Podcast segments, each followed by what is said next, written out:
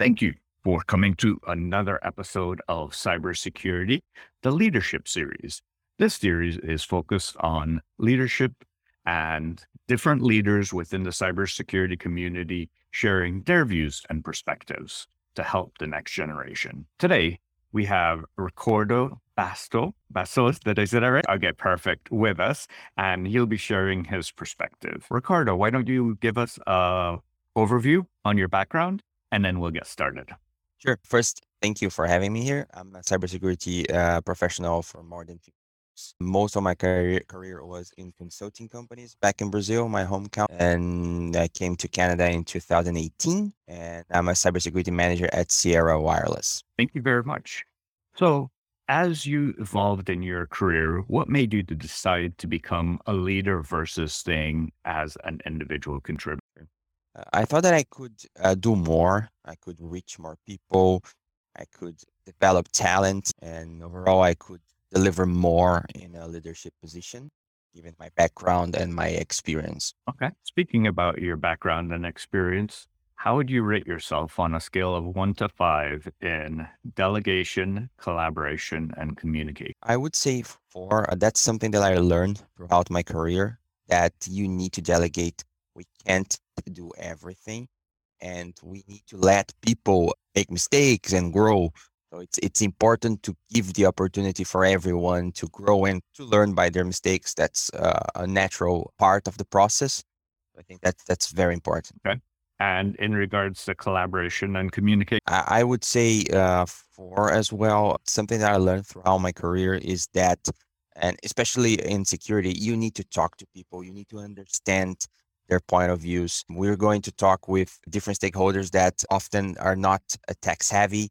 So you need to explain, you need to try to translate those terms to a language that they can understand. And communication is key, get engagement and to get, let's say, partners to your cybersecurity initiatives. and as you grew in your leadership role, how is important how important is influence within that role? It's key. The biggest challenge that I would say for every cybersecurity leader is to change culture. People sometimes are used to do things in their own way that might not be the most secure way.